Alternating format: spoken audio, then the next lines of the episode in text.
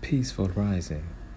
Today I found a penny, only I didn't put it in my shoe. As I proceeded to New Vegan, I decided I would treat myself to Dunkin' Donuts. Stopped by Dunkin' Donuts, got me two sour creams, donuts. The total was $3.06. I hand the young lady $4. She says, Do you have six cents? I said, No, ma'am, I don't. Then she hands me back one of the dollars, pulls the tip jar towards her, and commences to retrieving change. I say, Oh my gosh, thank you so much. She said, No, you're welcome.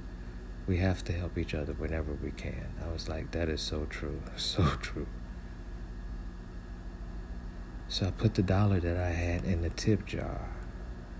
Soon as I turn to my right to exit, there's a penny in the front of the counter. I pick it up. I said, Oh my gosh, look, I just found a penny. Ran it through the hand sanitizer. And the year on it was 1978. I said, I really wish I had more to leave, so I'm going to leave this penny that I just found and the years from 1978.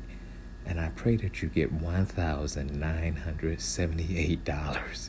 And she starts to laugh a little bit.